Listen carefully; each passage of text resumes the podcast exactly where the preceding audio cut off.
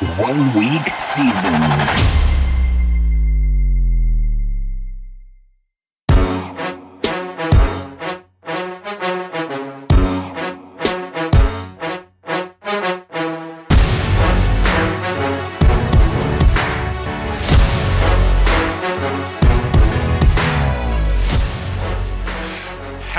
Friday, everybody. We are recording this Friday morning. So, any injury news after this, it's not our fault. Uh, welcome to the one week season, week 13 breakdown with Hilo and myself. We got six games on the slate today for us. Uh, we're going to talk about the Broncos and Ravens, Packers at the Bears, Jags at the Lions. Uh, we're also going to talk about the Jets at the Vikings, Commanders and the Giants. We're going to end with the Titans and the Eagles. And with that being said, we're going to welcome in one of the hardest working, busiest men in our industry, Mr. Hilo. How you doing today, buddy? What's going on, man? Yeah, I'm dude. I, I look forward to our times on Friday just to chat and like take a little breather, take a step back and talk about some football.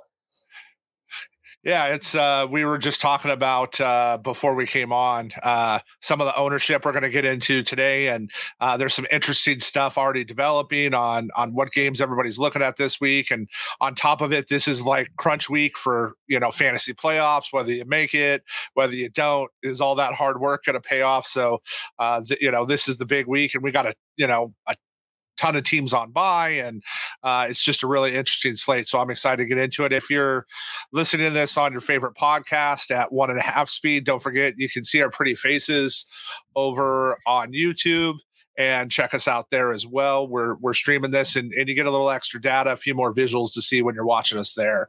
Uh, with that being said let's just get into the broncos ravens game again, this is, you know, we've said this a few times this year, right? When I was looking at, you know, potential playoff implications and things that were coming on, this is a game I actually had circled on the slate that I thought, okay, we're going to get into week 13.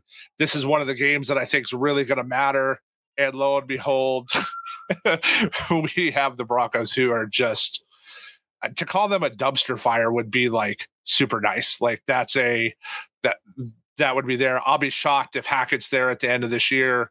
Uh, he's just been completely inept, um, and they can't trade Russ with that terrible contract. I don't uh, don't know if you've really got a chance to look at what the actual dead money on that is, but it's insane. Yeah, yeah, dude. This is a obviously a game with uh, teams with different, I would say, different goals here. Um, the Broncos are are playing with a backfield that consists of three guys that were not on the team to start the season. Um, Latavius Murray is the lead back, got like 82% of the offensive snaps last week. Um, yep. The year of our Lord 2022, we're talking about Latavius Murray as a lead back, hey, a borderline workhorse back. hey, is- shout out. I got to give Sonic a shout out real quick on my single entry.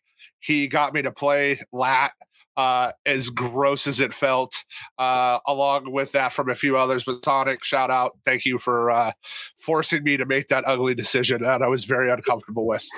Was that one of those plays that arose from uh, like a, a high ayahuasca induced like medical coma meditation session? I'm sure it was for him, but yeah. I kept looking at it, looking at ownership and the pivot, and I'm just like, man, like I can really leverage this game and if, you know, if he gets me 15, 20 points, I'm going to like, I'm in a really good spot. It opened up some other stuff for me. And um, the, the only thing I personally missed last week is I pivoted last second from Jacobs to Adams. And while I did well, yeah, I would have monster mashed if I I didn't want to leave this. I had the salary, so I swapped off, and I was like, I don't want to leave the extra thousand bucks out and I switched and obviously know what uh, Monster Mash Josh Jacobs did last week, captain two, 229 and three tutties. And it was just, uh, you know, back to his normal self. So that's what I get for not playing him when I've literally played him every single week. Yeah, yeah, yeah. Same. I mean, it's that team is so concentrated. They are the most concentrated team in the NFL, and that is with majority of the season being played with Darren Waller and Hunter Renfrow. And now we're like talking about another game, but like, yeah, it's like play yeah. play either Josh Jacobs or Davante Adams, play them together. Just just play them every every week, basically. Yeah, yeah. So we got over that. So we're gonna go back to that, but I, I had to give Sonic a shot out, and um, interesting how well they're. De- you know, you talk about in your breakdown here that we're showing, you know, how good the defense has been, but how just inept the offense has been. And uh, we thought their defense would be solid, but we no one saw this this offense imploding this way. Yeah, and the fact that their defense has been so good and their offense has been so bad, like they are legit the worst offense in the NFL from a points yep. per game perspective, and they are the best yep. defense in the NFL from a points per game perspective. So that that uh, that like tension started to boil over this past week. Um, yep. We had a, a, little screaming match. I forgot the name of the, the defensive player who was screaming. Um, a little shout and spout, little spout off uh, with between a defensive player and, and Russell Wilson on the sideline. Um, so there's clear tension in the locker room. There's clear. Uh, it, they they said what they had to say after the game. They're like, "Oh, it's, it's just boys being boys during you know during a football game." But right. um, there's there's clear tension going on, and um, while we expect like Hackett is probably not going to last this season, there is the opportunity that they have an understanding between um, between ownership, between the GM, between uh, Hackett that like, hey, give me the remainder of the year to try and figure some shit out moving forward because they kind of backed themselves into a little corner here with the contract they gave Russ. They have pass catching weapons that don't really mesh well with with what Russ brings to the table. I uh, I theorized earlier this season that the um, that Russ's struggles are likely due to his pass catcher's inability to generate separation you look at like who he had, and yeah, so like yeah, all these players that were able to generate separation: Doug Baldwin, Tyler Lockett, DK Metcalf, like throughout his career in Seattle. Then he goes to like Courtland Sutton and Jerry Jeudy who are like in the 60s in wide receiver rank at average separation at target this season. So um, I don't know if I don't know what the fix is, but there's at least a chance that like Hackett has this I don't know, understanding that like, hey, let me try and figure some shit out for the rest of the season as we move into obviously we're turning our sights towards next year. That said, like the macro perspective of this game is like there are very few paths for this game to really open up. So that leads me with like, I don't really want to play anyone from this game, but with the caveat of like Lamar Jackson and Mark Andrews always have to be considered, like regardless of matchup. Yeah. Lamar Jackson is uh, you know, he can put up those 45 plus fantasy point games. He can rush for 101 and throw for multiple touchdowns. And that's kind of what you're looking for. So this game is very much just like stay away or consider the exact pairing of Lamar Jackson and Mark Andrews. Um, because if you're basically, by saying you're playing Mark Andrews, you're saying he's optimal on this slate, which means he's putting the slate out of reach at the position. And if he's doing that, it's highly likely that Lamar Jackson is also having a nice game. Um, so pairing them up is is getting two positions right with one stone basically, and uh, outside of that, it's just kind of a stay away. Yeah, for me, it's it's the it's going to ownership's going to dictate that, right? As we looked right now, Friday morning, Lamar and Andrews are both under three percent. Now, mm-hmm. I don't believe for a second it's going to land there, but if we start, everybody's just like, look, the Broncos are going to shut them down. They're they're not going to be able to do anything. Um, they still have a 24, you know, point implied total. If I start looking that I can get them under five percent each, going to be hard for me to not take a chance on some GPP stuff with with that stack. At you know, yeah, because very rarely are we going to get under five percent Lamar and Andrews, uh, even against what's been the best defense in the NFL with, with as far as points go. And the upside is clearly there. I mean, the the the Ravens dropped three touchdown passes last week alone. Uh, one of those well, was I am well aware. one of those was Mark Andrews. So yep. the fact that like they're still their offense is still being put in places to succeed is obviously a plus. The way I'm handling this situation personally, just because it is very a, a very binary and polar outcome, it's like either the slate is out of reach um, with Mark Andrews and Lamar Jackson, or they completely fall on their face. The way I'm personally handling this is I got my exposure to this offense through uh, the battle royale on underdog because Lamar Jackson okay. is like a fifth round pick this week in right. over on that format. So it's like I can get access to one of the higher priced players at the quarterback position in DFS on underdog where he's a fifth round pick. And so that's where that like um what, did I call it? Shit, I forget what I call it in my course. Um a disproportionate upside. That's where that like disproportionate upside bet comes yep. into play because like over there he's um, a second to last round pick, whereas you're still paying a, a relative premium for him in DFS. Yep. And something to talk about here when we're talking ownership, I'm just looking at DK right now. One of the things that does matter is is the slate, right? Are you on Yahoo? Are you on FanDuel? Are you on SD? Like where are you, you know, are you on under where are you playing at? Right? Is also going to affect that, right? Um, and I've really I've enjoyed those over at underdog. I've actually done really well on them this year. Um, because I've found personally a lot of guys are just taking the chalk up front right? And they're mm-hmm. giving you like some great pivots, right? Like in that halfway through, right? Through the draft of, of those quick drafts, you're getting some great pivots off of there. But I agree. Uh, I'm not going to have much exposure. Uh, you know, the one other way to, right, to get this is if ownership does rise for Lamar and Andrews, right? As you pivot, you know, pay up at the Broncos D, you pay for that and hope they just shut them down and get a pick or two off of uh off of them. So yeah. All right. Well, we're going to move on to uh, a Rumble up north with the Packers and Bears. And this is a interesting game. Um, I'm excited with the Fields news we got yesterday, right? That he yeah. got a full practice in. That was like, okay, like this could get, you know, this is one of those games that, you know, in the range of outcomes, while it's got a 44 and a half, we know how bad the Bears defense is, and we've seen how Swiss cheese the Packers can be. Uh, you know, this is one of those games that all of a sudden at 44 and a half could turn into 60, and it's coming in at really low ownership right now. Like, yeah, in terms of, you know, short of a couple players. And I'm surprised that this game total has remained where it is at after Fields was ruled in. Um, you look at like what they've done over the last five games with Fields with a healthy Fields at quarterback. Right. They've averaged 29.6 points per game. They have had one game in their last five that has failed to go over 50 points, and that was the first one against the Patriots, uh, where they they actually won 33 to 14 in Foxborough.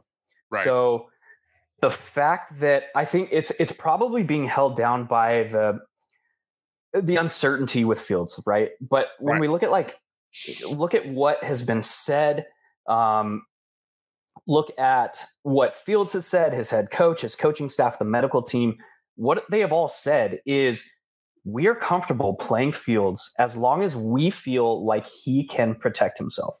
Fields said that, his head coach said that, the medical team said that. They all said that last week, right? They made the call late last week that they didn't feel like Fields could protect himself. Well, now as he goes to a full practice, to me that indicates the team hit the the team of doctors, the medical staff, his head coach, he have all come together to say we feel like Fields can protect himself, whatever that means with a separated shoulder and partial ligament right. damage. I don't know what that means, but like to me, like reading the tea leaves here, it's highly likely that nothing really changes as far as how they approach this game from the snapshot of the last six weeks because we know that they're a different team over the last six weeks. So, like, to me, the upside of Fields, like Fields in this game, makes this game environment worth paying attention to just because of what he can do. We just saw last week a mobile quarterback in Jalen Hurts set legit NFL and franchise records in rushing against the Packers. Just Why is that? Them. Why is that? It's because like their linebackers play very aggressive. And then there's like a 10, 15 yard gap behind the linebackers in this like off zone prevent coverage. Also, Darnell Savage is probably going to be out for the Packers. So that throws additional like communication issues that could come into play from a team that plays heavy, heavy rates of zone coverage. Obviously, with zone, there's more communication errors. With man, it's like you beat your man, you can go for 80. With zone, it's like if there's communication errors on the back end, that could lead to those like 80 yard mm, like chunk plays, whatever. So there's also the uncertainty with Aaron Rodgers. There's Darnell Mooney, who is out for the season now with a uh, yep. after he had surgery on his ankle.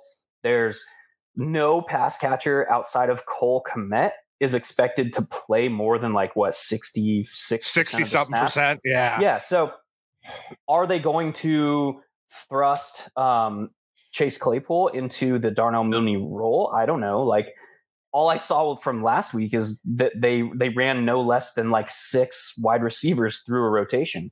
It's like even Byron Pringle saw work. And it's like, where has he been all season? So there's a lot of moving pieces with this game. Like we looked at, we got through the last game and like it was just like, yeah, consider Lamar Jackson plus Mark Andrews are consider fading. This game is like the polar opposite in what we have to like work through as we're trying to piece together like the micro aspect of one, this game environment, two, of each individual team, how they're going to attack, and then three, like how that fits into the the macro state of the slate. And the primary decision point of like quarterback on the slate, because we have so many um, of the upside quarterbacks that can really like put the slate out of reach. You know, you have um, the Chiefs are playing the Bengals. Two of both of those quarterbacks have put up uh, like right. Patrick Mahomes had like five straight games of 325 plus pass yards. Um, we've seen um, Jesus Joe Burrow uh, put up like 40 fantasy point games um, over the past two years. So like that game has the quarterbacks are are with, with Ja'Marr most likely back this week. Yeah, you have Lamar Jackson. We just talked about. You have Jalen Hurts. We just talked about. You or we'll talk about here shortly. Um, you have now Justin Fields, and so like the adding a an additional like an additional decision point into that that like decision node of quarterback position it adds a little bit of a of, of, an interesting dynamic to the slate in that like by playing a quarterback outside of that elite range you're saying that all four five six of those players fail to put the slate out of reach.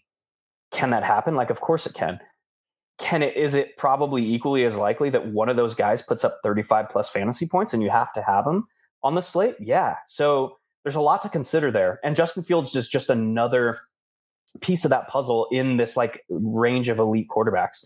And I would say that like it's very clear how you should optimally play him if you decide to go there. In the sense that like I, I have preached probably over the last uh, year and a half that like the optimal way to play a mobile quarterback is to pair him with exactly one pass catcher because you're not just he's not put Justin Fields or Jalen Hurts are, or Lamar Jackson are not putting the slate out of reach purely based on their legs. It's just not going to happen.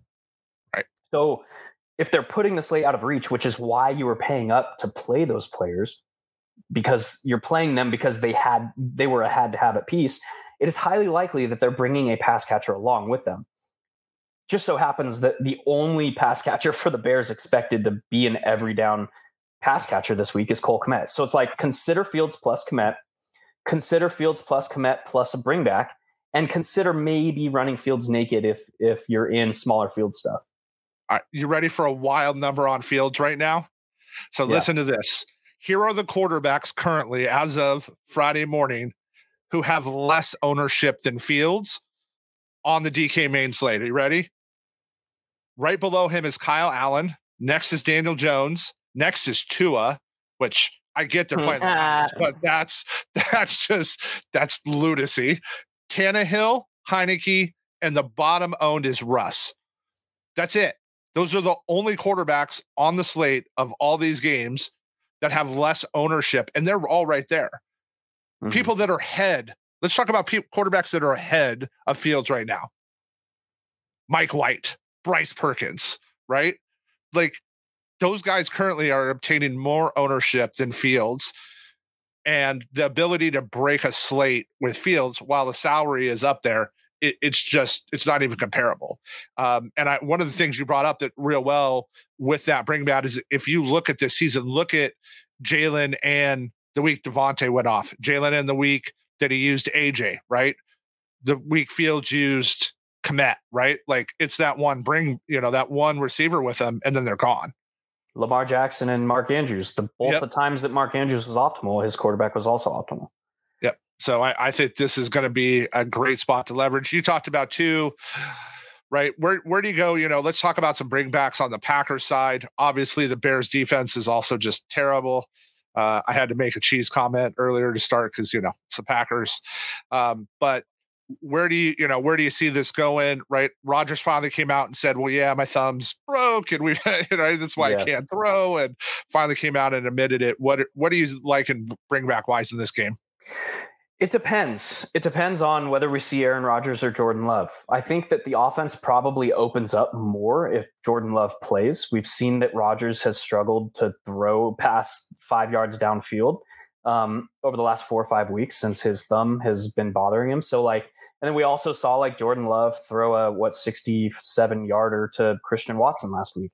Yep. You have Romeo Doubs who's expected to come back from injury. So, how is he going to reintegrate into this offense after like after he started the season playing ahead of Christian Watson, but Christian Watson has rattled off six touchdowns over his last three games, so you can't really like play him over Christian Watson now. So is it it would be like I would say that Romeo Doubs is probably the one likeliest to shift into the slot if they're looking to get him onto the field, like all three of those guys on the field together, um, and share slot time with Randall Cobb. I think that's probably likeliest um, looking at their slot snap rates, it's like they they don't really run a, a traditional like XYZ offense. It's more like that like all of Allen Lazard, Christian Watson, Romeo Doubs have spent time in the slot this season. Um, but just like Christian Watson is the most most athletic. He's 6'3, he runs a 4'3, 640.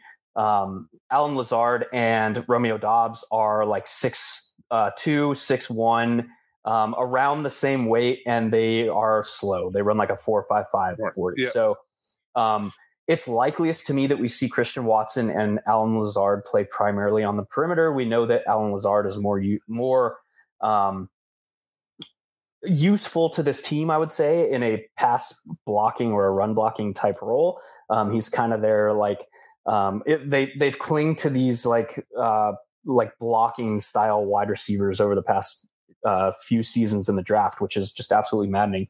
Like um, Marquez Valdes-Scantling was their field stretcher, and then they had Equanimeous St. Brown, who was like the right. blocking guy with Allen Lazard and it, whatever. But I digress a bit.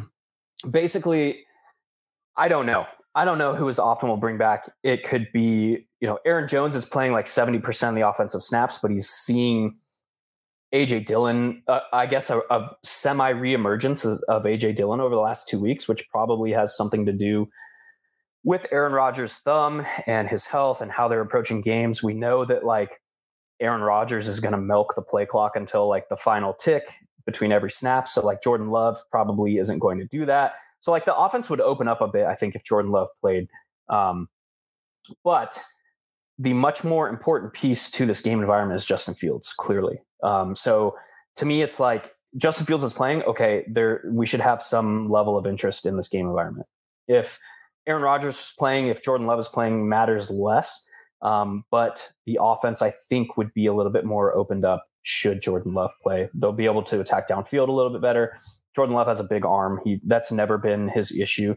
It's just been um, processing, decision making, pocket presence, uh, reading a defense, which appears like it's he's made some steps forward after watching him in preseason this season, watching him uh, play a, a, quarter and a half last game. So I don't know.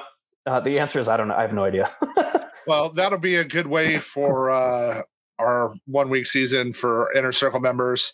Uh, Hilo and Xandamir do a breakdown on Saturday afternoon, evening, depending upon what country you are on.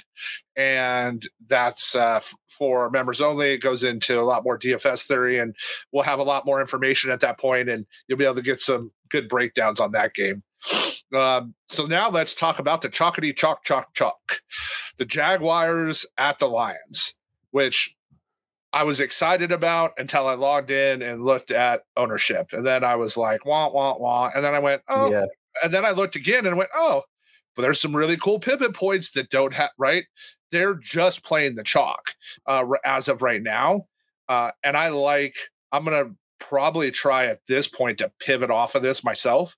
Uh, I'm looking at, you know, DJ Chark at one percent. Uh, Jamaal Williams at 2%. And, you know, some of these, you know, lower owned guys, Josh Reynolds, um, you know, trying to get maybe a pivot off of there. Uh, meanwhile, you have, you know, Amon, Zay, Etienne, Kirk, Lawrence, Engram, Goff are all just steaming right up the board on on ownership and especially, you know, Amon and, and Zay. How are you feeling about this game? You know, it has, you know, the 50 point total. I think we're going to see a ton of ownership here. How do you feel? Yeah, so let's let's break this down a little bit. right now, the highest expected owned quarterback on the slate is Trevor Lawrence. Yep. Three of the top four highest expected owned wide receivers are from this game. Amon-Ra St. Brown, Zay Jones, Christian Kirk. The highest, the second highest owned expected running back is Travis Etienne.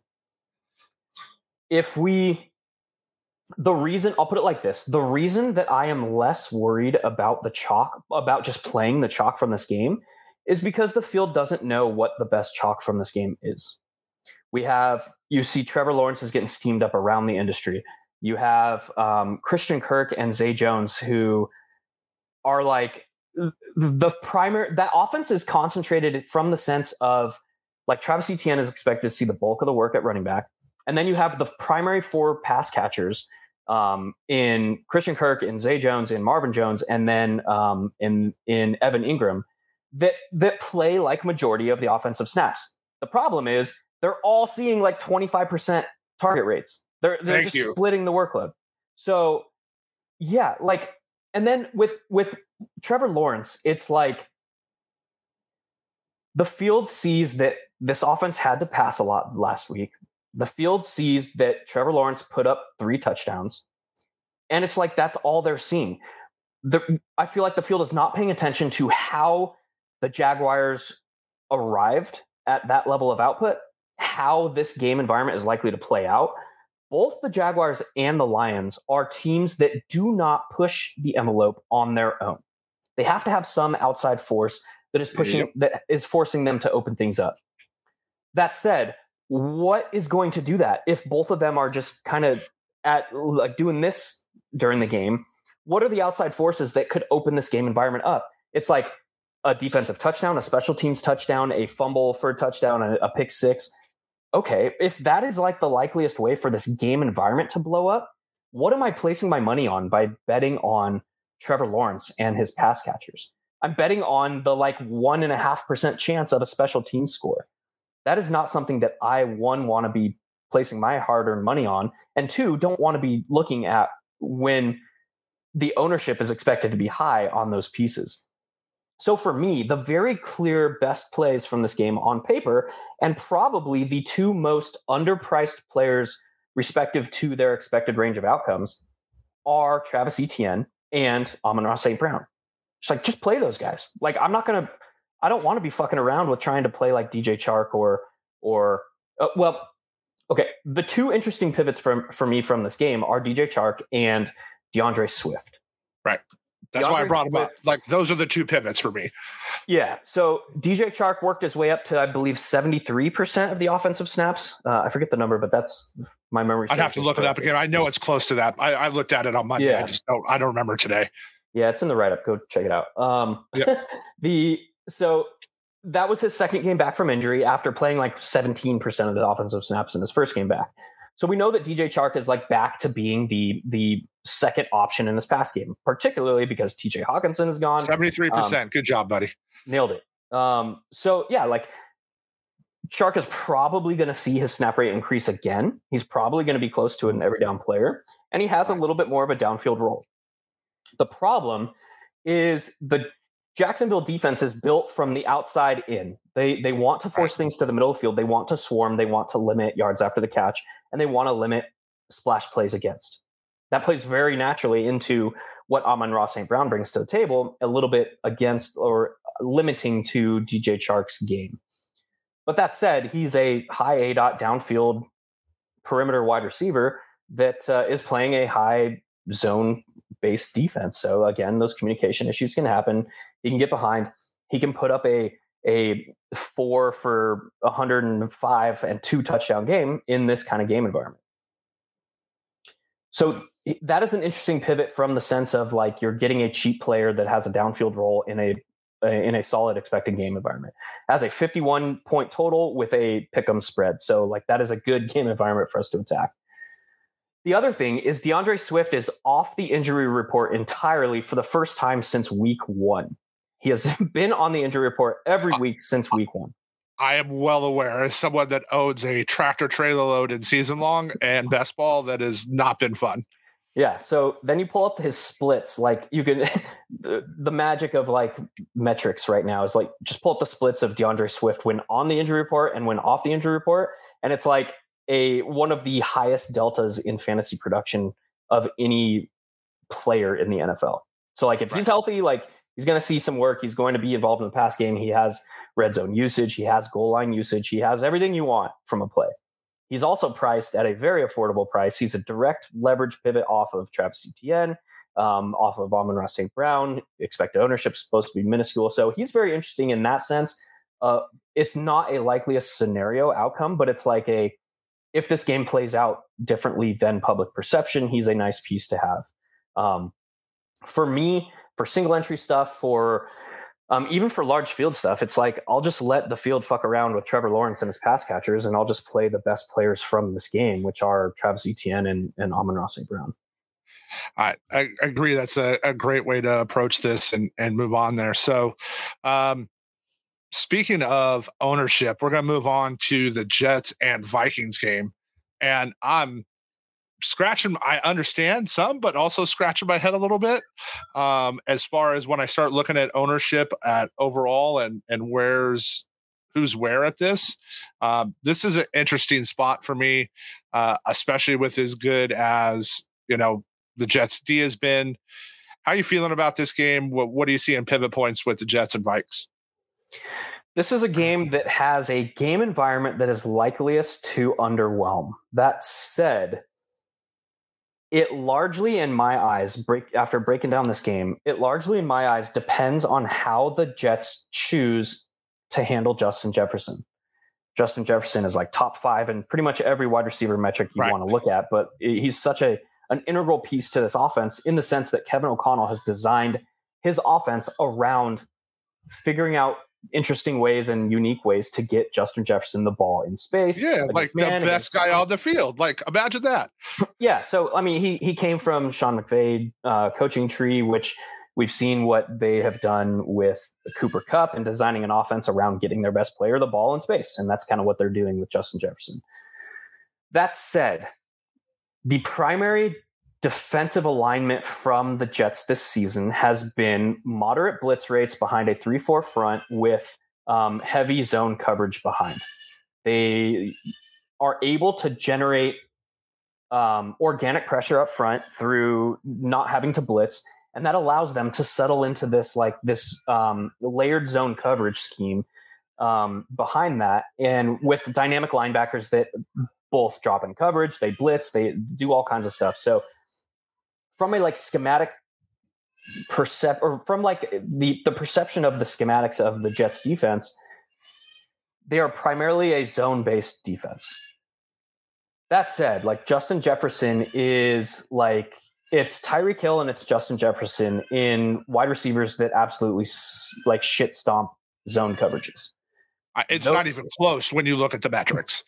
It's those two guys and then everybody else. So Correct are the Jets going to maintain their high levels of zone coverage? Are they going to um, play sides?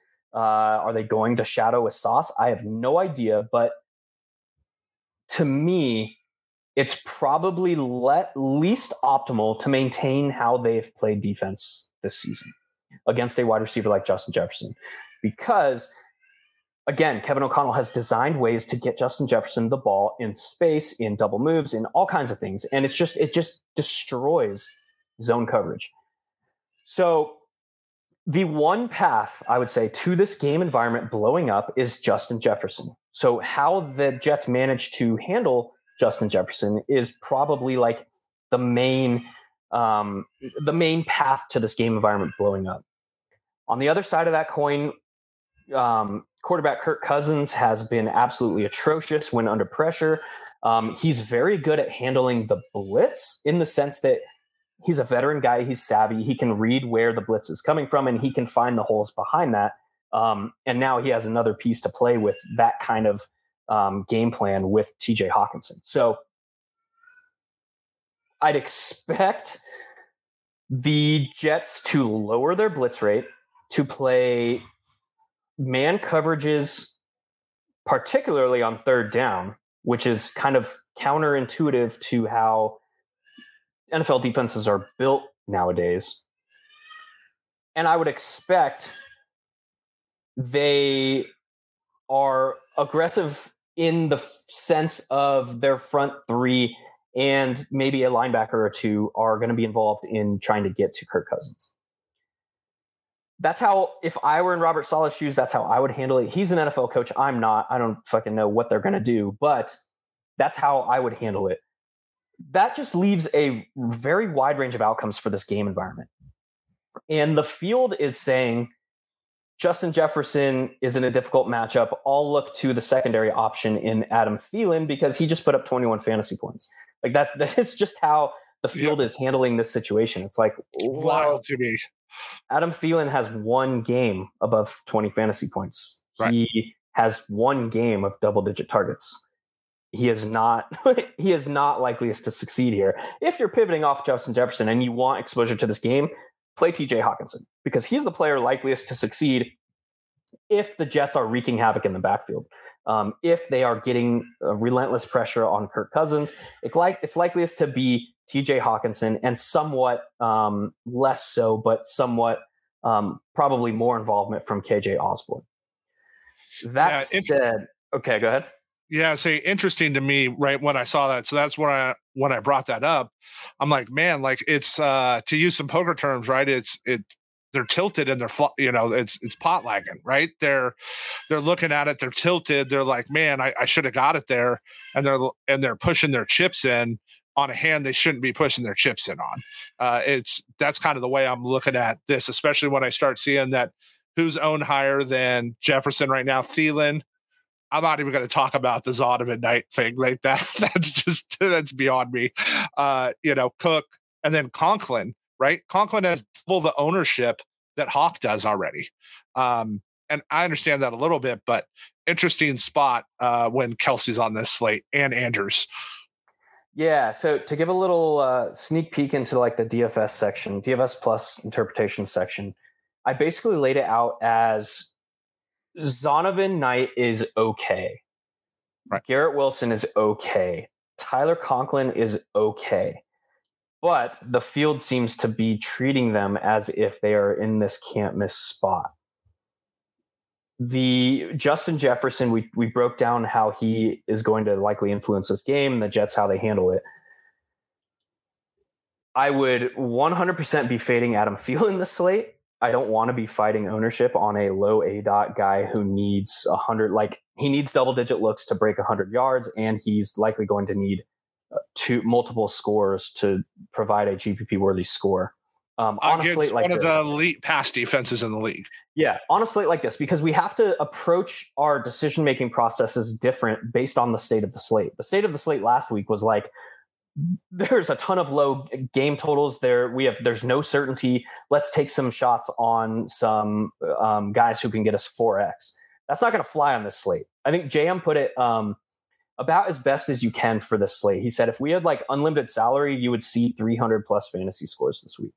We might 100%. still we might still see a 270s. We might we might see some scoring this week. So a 20 point game from Adam Thielen, a player like Adam Thielen who has very very small paths or few paths to hitting 100 yards and two scores to to give you that like 30 35 fantasy point game that you're going to need this week is like it's it's mind-boggling why the field is gravitating towards a profile like that when we know going into this slate like reading the slate this first thing we should be doing on a week like this like we know we're going to need some some high fantasy point totals. So um it's this like this nebulous range of like the the field doesn't know. It's it's it's a similar situation to the Jacksonville pass offense.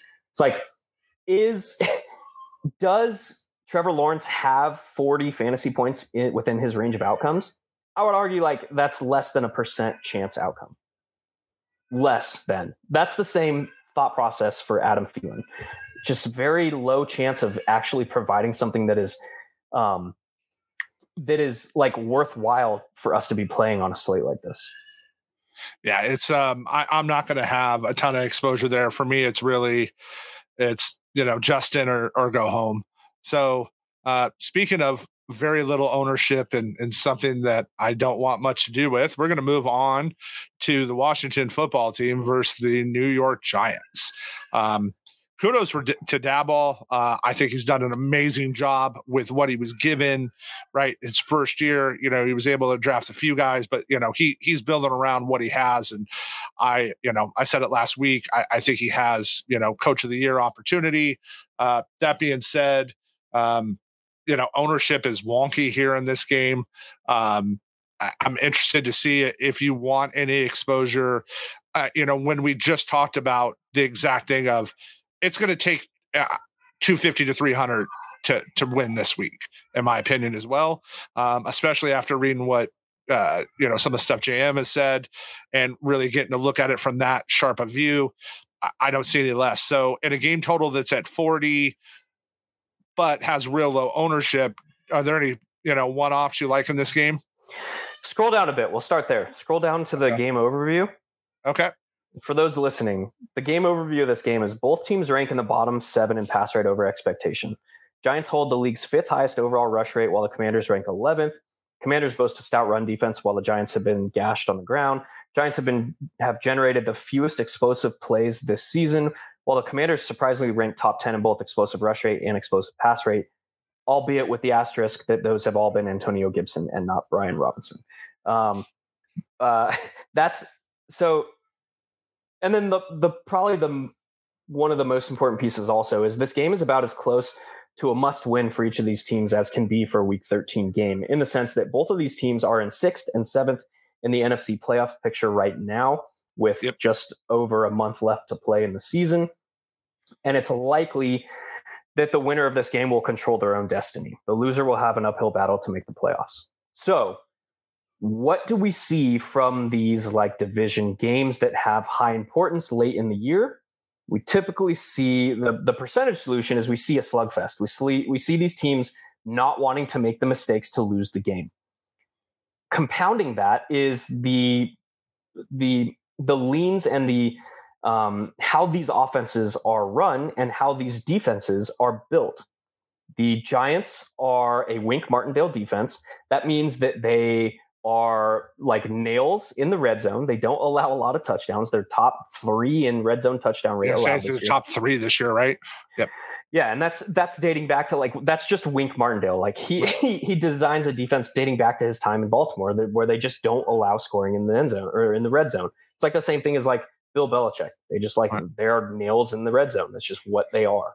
Um, and then you look at like the composition of how the each of these teams are going to try and win. It's like both of them are going to be wanting to run the football. Sorry about that. I had a positive cough. Um, the other layer of that is Saquon Barkley's price is remaining above his standard range of outcomes on a weekly basis right. this season. Because why is that? It's because the pricing algorithms take into account ownership over like I don't know what the what the snapshot is, but this is confirmed. They take into account ownership from previous however many slates. So that means that the field is still playing Saquon Barkley at a fairly heavy rate because his fantasy production, his pass game involvement has been low this year compared to historic, uh, like historic Saquon Barkley. So the field is playing Saquon Barkley without realizing that his role is different this year. So that is something I'm just completely fading until the end of time, until Saquon Barkley has a changed back in role. Basically, he's he's closer to a yard and yardage and touchdown back than he has ever been in his career. So, with that, he's kind of X'd off the list. Now we look at the Commanders' backfield, and it's kind of actually a little bit interesting. Um, Antonio Gibson was downgraded from a limited participation on Wednesday to a DNP on Thursday. That's typically not a good sign for a player's um, availability come the weekend. Um, obviously, we'll have to wait and see what their practice report says today on Friday. But it's like I think all backs in Washington not named JD McKissic, Brian Robinson, and Antonio Gibson have seen something crazy like 14 total offensive snaps this season. JD McKissic is on IR. If Antonio Gibson is removed from that puzzle, now it's like just Brian Robinson at a depressed price in a matchup against a Giants team that is allowing the most rush yards per carry to opposing backfields this season at like over it's like 5.02 yards per carry. Yep. So that's something that's interesting. There are very few paths to this game environment blowing up, so it'd be like a one-off or a fade. And if I were choosing a one-off, should Antonio Gibson miss here, it's going to be Brian Robinson. He int- introduces an interesting leverage point from the sense of roster construction and salary allocation this week. Yeah, I like uh, I like the opportunity to uh, to leverage that possibly with there. Uh, interesting that Gibson's still at ten percent even with the news. Uh, I thought that'd come in a little bit lower today, but seeing Gibson there at ten percent to start was uh, was interesting. Um, and if you're watching us and you see me looking off, I'm looking at one of my screens. I was pulling up some data and Excel was being stupid. Because uh, we're going to talk about, uh, in Hilo's write ups, probably our favorite game, uh, both of us, of uh, the write ups that Hilo did this week. And, and we're going to end off here. And we want to leave a little extra time for the, for the Titans at the Eagles. Um, so much opportunity in this game um, I, to go so many ways. Um, I love what you end with, and I want to start there. One of the revenge narratives on the slate is AJ Brown against his former team. You know, Brown felt slighted. They traded him instead of paying him after the work he, you know, he put in and delivered. Uh, let's start with AJ uh, from that point because he's right now not being owned. Um, which is just wild to me. Do do we expect that to go up some? Absolutely, but uh, you give me under five percent uh, AJ Brown in a revenge game and let me pair him up with uh, Mr. Hurts, and I, am going to stack that. There's a yeah. So backing up a bit, there's a lot of like there's a lot of moving pieces with this game, with this game environment, with the Eagles, with the the tight. There's just there's a lot of um there's a lot of things that contribute to a wide range of outcomes for this game. Uh, we'll put it like that. There, the first is Philadelphia is now a highly concentrated pass offense with Dallas Goedert out of the lineup. They are so sad. They are running Quez Watkins as they're they're basically Quez is like their deep threat. He has been that then the entire season. They are now running or trying to get him touches close to the line of scrimmage because they don't have that like center of the field presence in Dallas Goedert. They've also reduced the um, average in, or the average intended air yards at target or the A dot for DeVonta Smith um, to try and compensate for the fact that Dallas Goedert is not in the lineup. So Quez Watkins is expected to play like 85% plus of the offensive snaps here. Um, their primary tight end, Jack Stoll, has been like at 80%, I think, in both of the games without Dallas Goedert in snap rate, and he's seen one target. So he's like completely just remove the tight end discussion from, uh, or the tight end position from this discussion. So knowing that, it's like Quez Watkins is being, he's going to see work around the line of scrimmage to try and get the, ball into a, an explosive playmaker, and he's going to see some downfield work. And then when you compare like side by side, when you compare, if you do like a, a blind comparison between AJ Brown and DeVonta Smith about their like underlying metrics for this season, you would be hard pressed to figure out who is who. They are almost identical in most of their underlying metrics, their targets yeah. per route run you, rate. You wouldn't know who it was if we covered their names. Exactly. So that's another layer to this. Then you add in the um, the the revenge narrative with um, with uh, AJ Brown, and I think that that revenge narrative is a little bit like we can place a little bit more emphasis than the standard revenge narrative, which I really never pay attention to. This one has me a little bit paying attention to it because AJ Brown came over and immediately like entered the like best friend zone with his quarterback Jalen Hurts. They are very close. They do a lot together off the field um, and they are just like they're like they establish this like early brotherhood on the or additionally we'll say aj brown we know that he was upset with how it was how his situation was handled in tennessee he was coming off of his third uh, season in the nfl which is starting to get into contract negotiation time and instead of even talking to aj brown they traded him and on draft night of uh, it was round one, right? On yep, opening night one. that was night. wild. Yeah, it's like we got this random report that like AJ Brown's traded to Philly, and it's like, what? The, the, this is the first I'm hearing of this. So it was surprising. If it was surprising to us, it was surprising to AJ Brown. So he felt slighted. He felt like the Titans didn't even pay him the time of day to even open the contract discussions with him. They just like shipped him off, like, you're done to us. So the fact that he felt slighted, the fact that he has a very close relationship with Jalen Hurts, and the fact that Jalen Hurts, I don't want to call it him petty, but he is somebody that pays attention to um, taking care of his his pass catchers.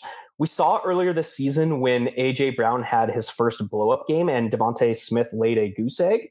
He like the reports came out that after the game there was video of it where he went over to Smith and he's like, "It's okay, dude. I got you next game." And next game he fed DeVonta Smith. Yeah, so like, monster next game. He had yeah, like 179 so, or something. Yeah, and that was his that was Smith's first game with double digit targets this season. So right. what that highlights to me is like Jalen Hurts, we talk about like a, a player's coach. Jalen Hurts is like a player's quarterback. He wants to take care of his dudes. Like if if we r- put up like a spectrum of like give a fuck level from the quarterback position about like his players, Jalen Hurts would be on like one end of the spectrum, like complete opposite of like Kyler Murray. It'd be like that would be the the bracket of this this um I want to make that spectrum. a t-shirt. Yeah, it's like give a fuck level, Kyler Murray, and then Jalen Hurts is on the other side. Right. Um, so like knowing that, like that all comes into play where there's like so much going on with this game. Also, we know that Jalen Hurts is a mobile quarterback. We know that the the Eagles have this low pass rate. We also know that that Tennessee are one of the more extreme pass funnel defenses in the NFL. They are number one in DVOA against the run. They are nails against the run. That that is just because their yep. their head coach it, was a former lineman. He like or linebacker, what fucking linebacker, whatever. Linebacker. Um, yeah. So, but he's like this this in the trenches coach from dating back to his like playing days playing, and they want to win at the line of scrimmage on both sides of the ball. So that is how they've built their team over the last five years. That is how they are approaching games. That is how they have been so successful in overperforming their expectation in each of the last three seasons. Now, this was right. a team that they were the number one seed in the AFC last year. So, like, there, there's a lot going on with this this game environment. The easy answer is to just buy into the narrative and play AJ Brown. I would posit that AJ Brown and DeVonta Smith are probably still equally as likely to succeed if, again, another caveat, if the Eagles open up their offense earlier in the game. If you think about like from a coaching perspective, how the Eagles like how I would want to approach this game from a game planning perspective um, against a team like the Titans, where it's like they have no pass game options. It's like Treylon Burks is their only like splash play generator. Um, and they want to build their offense around Derrick Henry. It's like, look at what Derrick Henry has done this season. Derrick Henry in blowouts, in blowout wins, in losses, in close games, it doesn't matter. Across the board, Derrick Henry's touch per snap rate is fairly even in all game environments. So, how do you remove the Titans' like best player off the field? You score early what how are you most likely to score early in this game? Through the air. So if i were sitting um if i were sitting in the the team meetings this week i'd be like yo we need to open the game on our first two drives. We need to pass the ball on first down on second down. We need to drive the field and put up early points. That will effectively remove Derrick Henry from the game and make our chances of winning that much higher other side of that is now we're into like the assumption of rational coaching. Are they going to do that? I don't know. They have been this like ground based team. If they continue to be this ground based team, even with a mobile quarterback, it is more or it is increasingly likely that Derrick Henry and the Titans are able to run their game plan um, against a run funnel defense and stay in the game for longer. So this game environment has a really, really wide range of potential outcomes. It's almost entirely based on how the Eagles choose to open the game offensively. Um, again, I laid out like how I would do it. I have no idea what they're going to do. The assumption of rational coaching has bit us in the ass before, and I've learned my lesson from that. So it just there's a really really wide range of potential outcomes. Now you look in like you brought up earlier in the expected ownership. It's like if AJ Brown was expected to be like one of the top three owned wide receivers on the slate, it'd be like okay, I'll I'll throw my money in DeVonta Smith or I'll look, I'll fade this game entirely because it has a wide range of outcomes. But he's not. He's expected to be under three percent owned. So it's like, okay, now I have now I have some um, some pretty heavy interest in like buying into this revenge narrative. So, All right, yeah. so now I'm gonna I'm gonna flip the switch here and talk about a little little stats here. So average fantasy points allowed by the defense in PPR this year. All right, so this is gonna make you feel dirty when I say this, okay? But against quarterbacks, Philly is one of the worst defenses in the NFL for giving up fantasy points to quarterbacks. Now, we know some of that is because they pushed the ball and teams have had, right? They've come out and smashed them in the first half and teams have had to come back and throw against them. But when you look at that, it goes there. Is there any game environment in which you try to get crazy leverage off the field and you go Tannehill with, you know, a pass catcher like Burks and then come back on the Philly side? I would say no, just because of the state of the slate. It's very, very, very unlikely that Tannehill matches the top quarterbacks on the slate.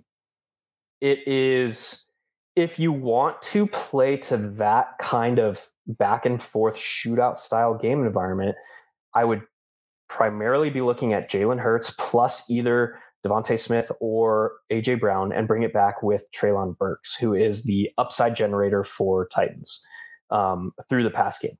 He's also increased his level of participation each week coming back from injury. We know that he's going to be probably around this 65 to 75% snap rate range.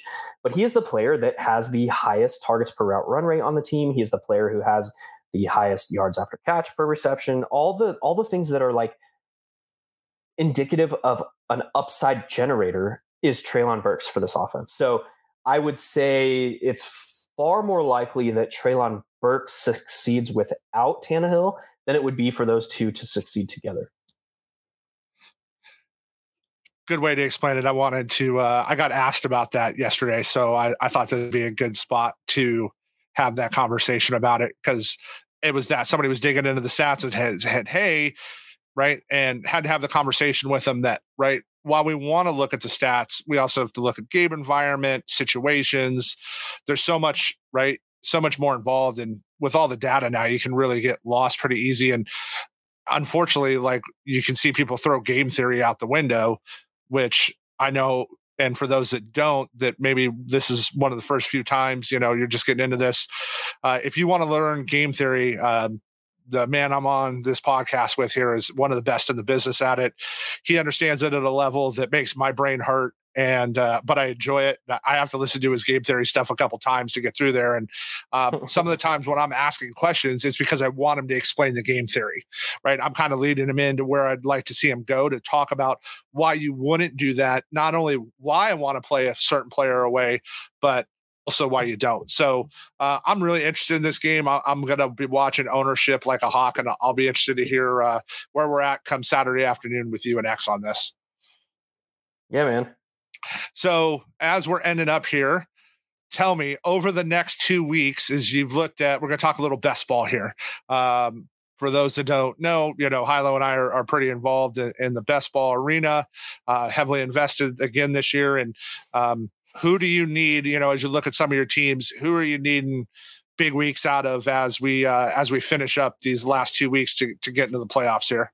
I need Justin Fields to stay healthy and play. I, you and me both. Fields, I am. Fields is my second highest owned quarterback on Underdog. Uh, yeah. He's my uh, third highest on DK, and if Fields stays healthy, I'm in. I, that would be super helpful. Yeah, I, I'm actually. I want to. I want to look at what my exposure is to Fields, real quick. Yeah. All right. Yeah. Are you sitting down? oh boy, thirty-five percent. Thirty-five percent Fields. Oh man, I nailed it on the head. I because yep. I'm close.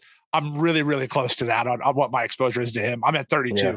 Yeah, so yeah. I I need it, it, was his price and when we were getting him right like and it's this upside that hey if you know when, when we're talking about range of outcomes whether it's daily fantasy whether it's season long whether it's best ball um, especially in in best ball and DFS, right? And the range of outcomes at his price, where we were getting him compared to so many other quarterbacks, opened up the ability to get him going, right? I have a ton of, which has been great so far, right? I have a ton of teams that I have Fields with Justin Jefferson. I have Fields with Davante Adams. I have Fields with Josh Jacobs, some of the guys that have just smashed this year.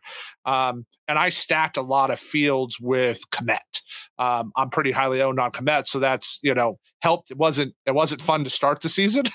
it was downright yeah. ugly, but uh, you know he's definitely come along and, and go from there. So uh, those will be some fun sweats as well and, and interested to see. And once again, if you guys are looking, uh, join our Discord. We're there's so much free information that we give um, because we want you to to see the value. You know, one of the things you'll see with with one week season is our tagline, right? Have a boat, we'll teach you the fish, right? We just don't want to tell you, hey, just go play this. Um, you have a ton of people here that are way, way smarter than I'll ever be, uh, that are really good at this. And uh, helping everybody understand how to pivot, how to how to grow, uh, how to understand game theory, and and there's just so much free information that one of the reasons to do it is because you come in and then you see the value and it's like well this is a no-brainer. If i'm getting this imagine what the paid content is. Uh, and I, the paid content um, i'm biased uh, but i i think in the dfs field our paid content is one of the best in the game. Everybody have a great week and we'll talk to you soon. Later